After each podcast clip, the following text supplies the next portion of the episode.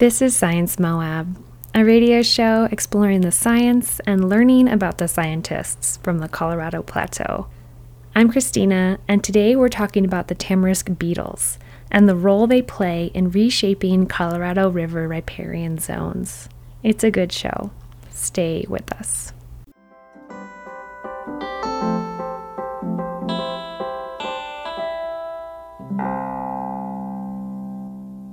Um, I think it's really significant that we have this huge, for one, we have this huge amount of tamarisk across the West that, that we can't remove. You know, it's just too big of a job to try to get rid of it all. And even dead, it performs some ecological functions. You know, it's doing something. And so, and, and we can't afford to do that ourselves. So let's leave it alone.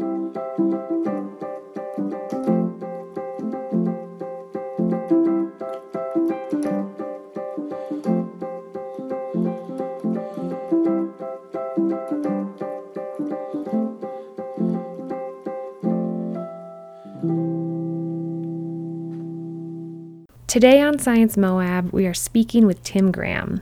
Tim has lived and worked in the Moab area for decades and has monitored the impacts of the tamarisk beetle, a biological or biocontrol that was released to reduce the amount of invasive tamarisk that occur in the waterways across the Southwest. We touch on the history of testing and releasing the tamarisk beetle, how the beetle has done with controlling tamarisk along our rivers, and why the dead tamarisk we are now often seeing serves an important ecological function for our riparian areas. We begin our interview with Tim explaining the research behind choosing the tamarisk beetle as a biological control for tamarisk. Biological control research on tamarisk has been going on for decades. I actually got started in the government partly because of tamarisk. And so in 1984, they were already doing biological control research on tamarisk. And I don't know, they tested over 400 species of tamarisk feeders, settled on what they thought at the time was one species of beetle, and now it's been split into six, you know, more or less geographically arranged species. The species here is called Diorhabda carinulata. Populations that we have came from northern China and Kazakhstan at about 40 degrees latitude, which is important part of the story because at different latitudes, the different species and even probably the same species um, have different life histories based on photoperiod and when winter comes. The beetles in Moab came from a release initially uh, around Delta, Utah. That was one of the first free releases in the program, I think 2000 or 2001, something like that. By 2004, their impact on most of those releases um, was was quite significant. Their impact on on the tamarisk. On the tamarisk. Yeah. The populations had grown to the point where, at least here, I don't know if they did this in other states, but APHIS, Animal and Plant Health Inspection Service, is the USDA Department of Agriculture agency that was overseeing the releases, they put out a call to county weed supervisors. Anybody that wanted to come get tamarisk beetles could come out and collect them and, and take them back and turn them loose. And I'm not real clear on the official process of that, but in Grand County, the weed supervisor, Tim Higgs, went over, got a bunch of beetles, and and he came back and he did something that was pretty smart. He didn't just scatter them around, he put them in three different places in relatively high concentrations. And that was nice for a couple of reasons. One, because you didn't have to try to track them all over the county right away, and you could watch how they spread. And also, the beetle does best in high concentrations, high densities and they actually emit a pheromone, a chemical that attracts other beetles called an aggregation pheromone.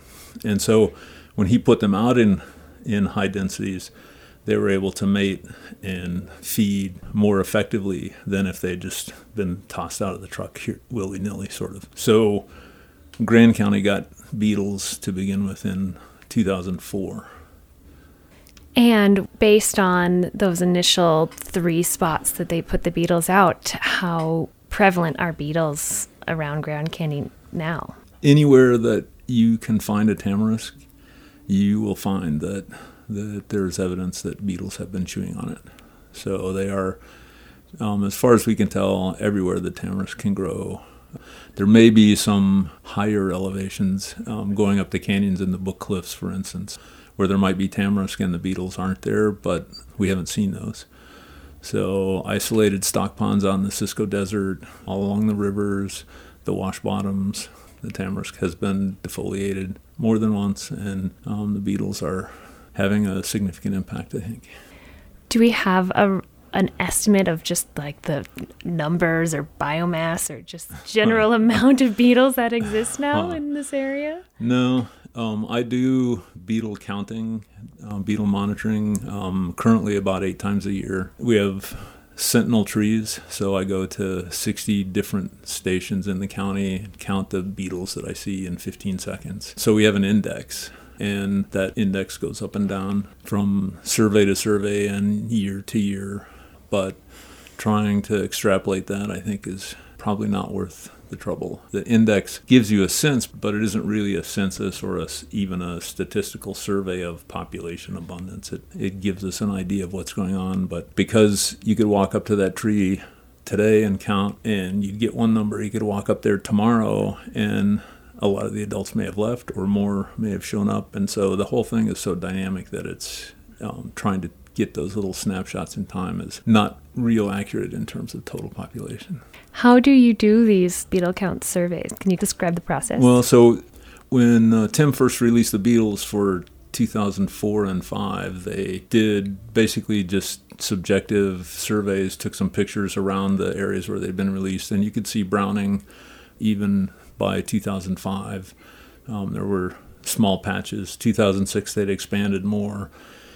And in 2007, he hired Wright Robinson, and they started quantitatively monitoring the beetle using this 15 second survey method. So um, they established at that time the beetles were mostly along the Potash Road.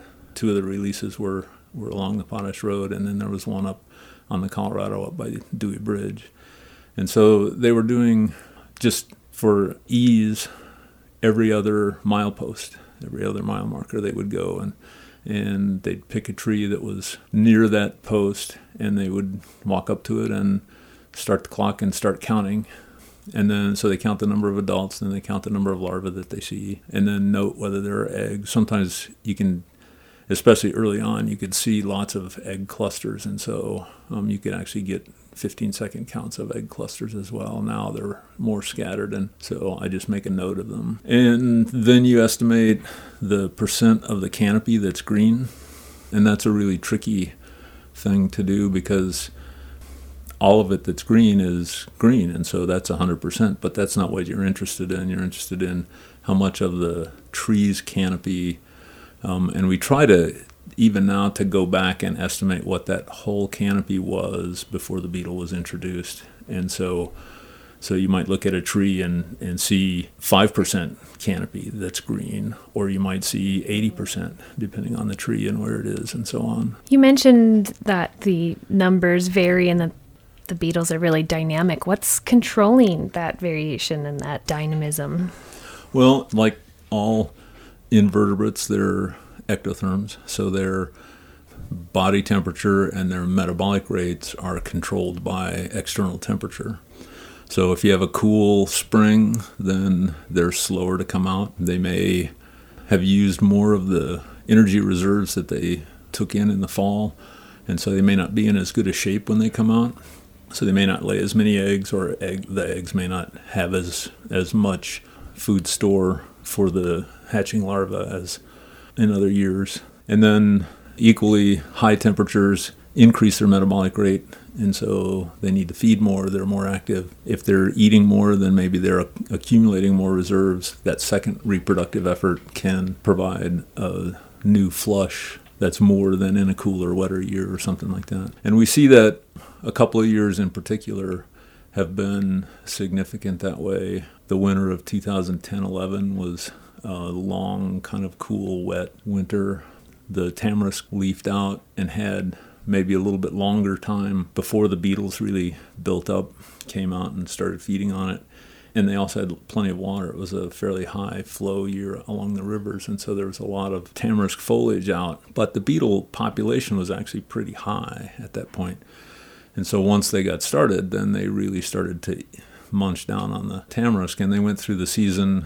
We think, and this is all speculation, we didn't do dissections to see if these guys had lots of energy reserves at the end of the season or not. But based on our observations, this is what we think happened.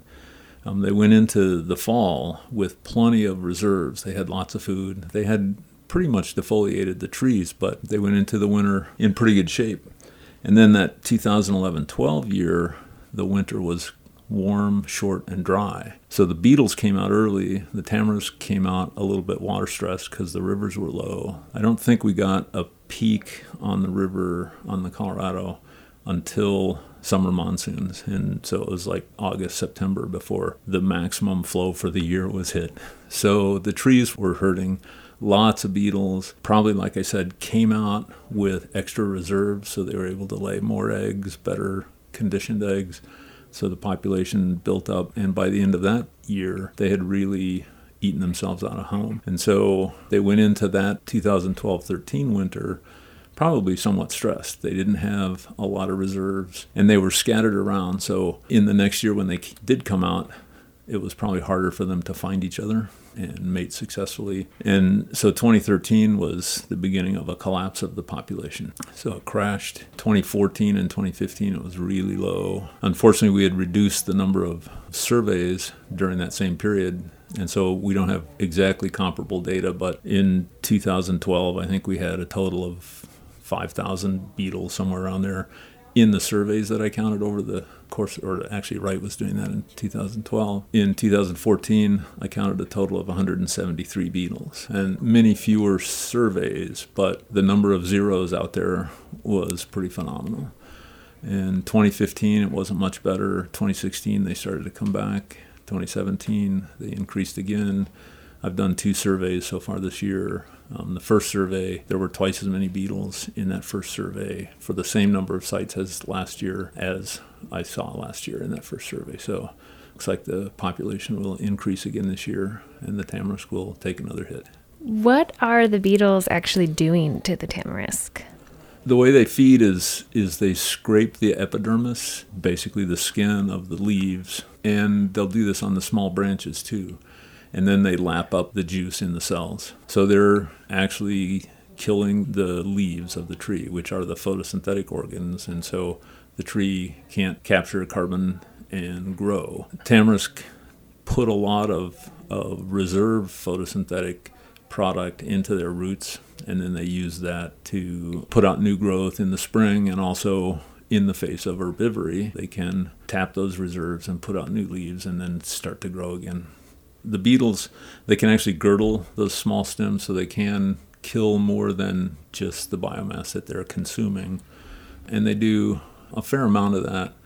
Twigs is about maybe two to three uh, millimeters in diameter and smaller. Um, they can girdle those out. And so you might have 15 to 25 centimeters of the end of the twig that gets killed by the beetles. And the larvae and the adults all feed the same way, so they're all feeding on the same stuff. Um, most of the consumption comes from larvae, so the adults feed.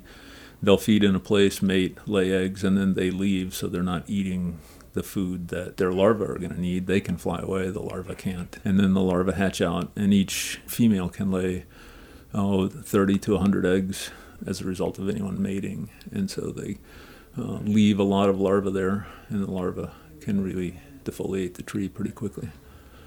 How has the biocontrol been working? Do we see a reduction overall in tamarisk? Yeah, yeah. it's pretty significant. I think that tamarisk is no longer a dominant part of the system. If you look along the rivers in particular, there's very little tamarisk up against the river anymore. The willows have taken over that, that shoreline.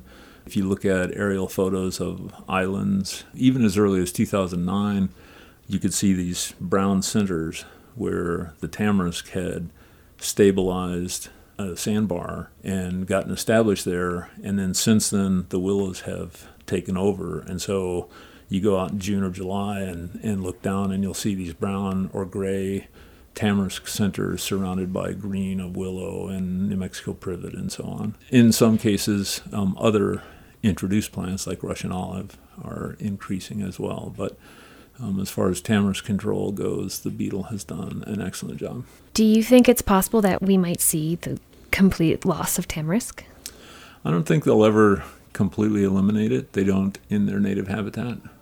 One of the things I've tried to do a little bit, I need to try more, but maybe I'll just have to go to Kazakhstan, is to learn more about what that dynamic is. There was incredible amount, an incredible amount of research into the feeding habits of this beetle and whether it would eat other things or not. But they didn't do anything else with the ecology. And so they turned them loose and didn't know, you know, that maybe they had tamarisk species specific preferences. Maybe they needed particular photoperiods.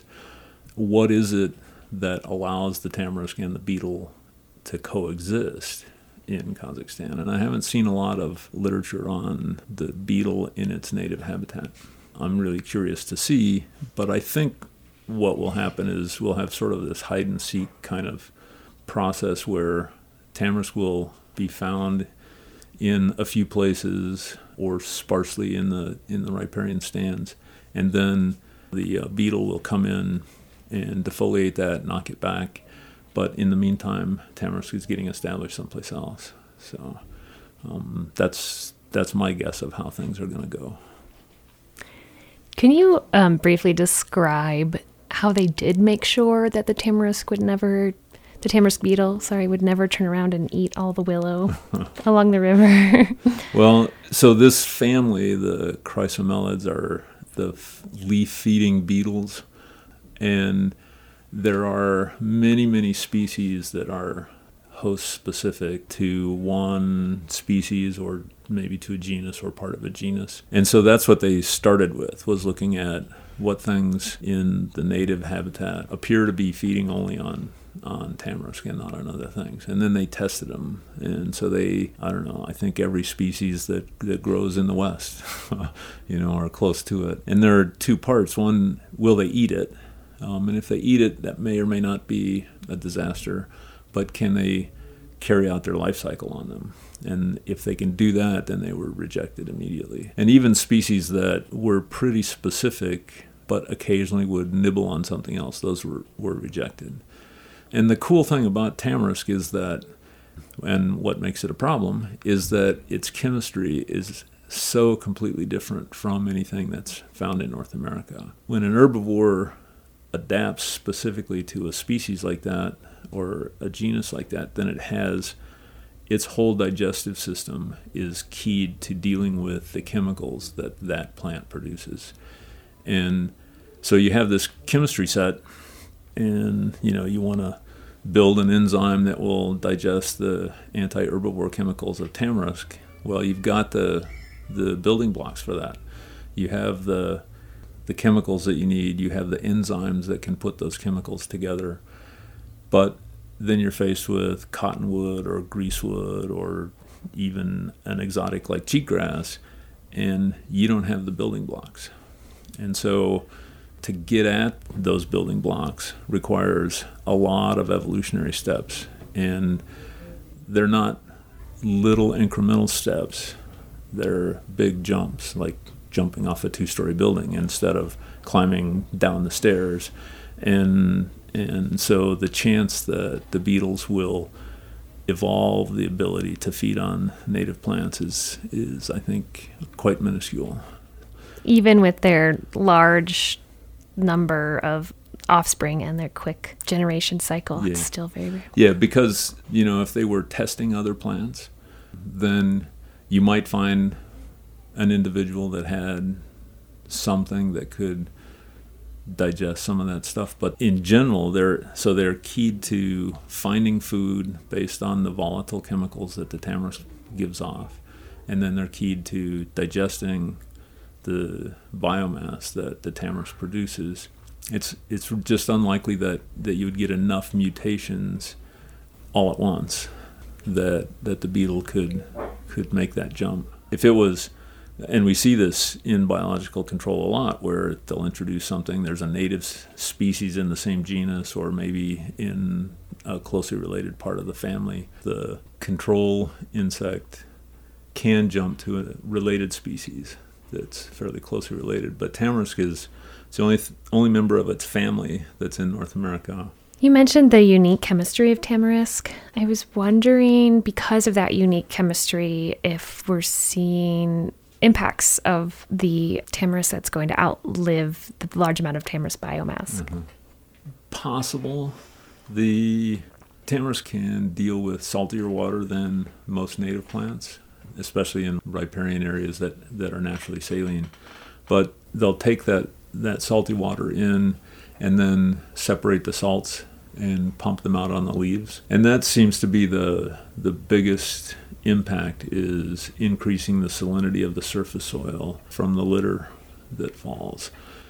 And then when the tamarisk actually dies, I mean, I, I've noticed them as just kind of hulking, hulking husks of trees out. I mean, are they, what's, what's the process after it's defoliated? Well, so for one, the, when it's dead is not always obvious. You can see the bark popping off, that branch is dead, but again, early in my career, I was doing tamarisk control in Horseshoe Canyon, and there had been a control effort about seven years before that with big trees, and we were cutting the seedlings that had come up in the interim. But a lot of these stumps, there was no evidence of any any new resprouting.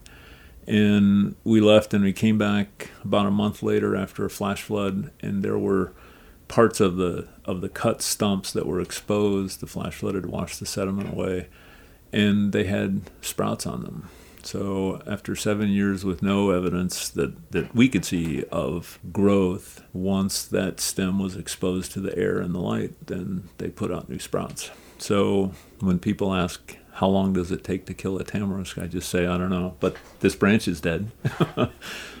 but um, I think it's really significant that we have this huge, for one, we have this huge amount of tamarisk across the West that, that we can't remove. You know, it's just too big of a job to try to get rid of it all. And even dead, it performs some ecological functions. So that three-dimensional structure, the architecture of the of the stands, provide perches and and hiding places for birds. Those birds are often feeding on native and sometimes non-native plants and carrying their seeds in their gut tract and so they'll come land on a dead tamarisk they'll defecate and now they've put seeds of plants that we might want like squawbush or new mexico privet and so they're revegetating for us and we don't have to do that so keeping that structure is important. It also provides shelter for small mammals and uh, reptiles and amphibians that burrow in the in the ground they're taking that salty litter that we talked about and turning it into the deeper layers of soil. So they're diluting the salt and churning seeds into the ground, making it more amenable to having some plants come back. So if you leave it there, then I think there's a better chance for natural recruitment of plants into the system than if you cut it or burn it. And a lot of people say, well, but it looks ugly, but you know, it's doing something. And so and and we can't afford to do that ourselves. So let's leave it alone. You've done a lot of work studying insects. What do you like about them? Everything, pretty much. I don't know. People ask me, well, when did you think you were going to be a biologist? I'd probably when I was two or something. I've always been fascinated with the outside and with life and stuff.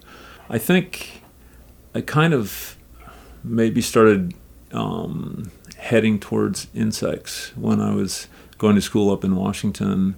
I actually have a bachelor's degree in marine ecology and looking at the diversity of invertebrates um, in the oceans was pretty amazing. It's um, really fascinating and also kind of confusing or confounding. We would have these these species that we were trying to key out, and the key would say, well, it has one hook on the hair on the end of its foot, or it has two hooks. And they're found in the same grab sample in the mud. Is there an ecological difference there that would indicate that they should be different species? Or or is that something that some taxonomist just wanted to get another publication on it? You know, so those kinds of, of things in terms of the diversity of, of invertebrates is phenomenal. But like all of us, you know, some of us have brown hair, some of us have blonde hair, and, and some of us like broccoli and some of us don't. Are those just individual differences that you see, or are they ecologically significant differences? And and insects do pretty much everything but photosynthesize. So um, they're important parts of, of all the ecosystems. And what do you enjoy about being a scientist? um, well, the field work. Field work is always fun. And being able to, like, I might be out there focused on one thing, but being in the system allows me to to watch, not necessarily to learn how it works, but to see it working. And so over time, you get to see more, you know, changes, cyclic changes, and, and non cyclic changes in the system. I worked in Salt Creek down in Needles for uh, for five years. I was in there every May to September for about three weeks each month, and then for the next three years, just in June and September. But getting to see that place and know that place was really fun. And noticing things about about the system. So more than just asking the questions and trying to, to find answers. Um, but I also I'm not necessarily really good at it, but I like playing with the numbers, playing with the data to try to get at those answers too. Well, Tim, thank you so much for this interview. It's been so great to get to talk to you about this cool work that sure. you're doing. I really appreciate it. Thanks. Theme music for our show is by Jeremy Spalding. Funding is provided by BYU's Charles Redd Center for Western Studies. And the show is produced by Christina Young and KZMU.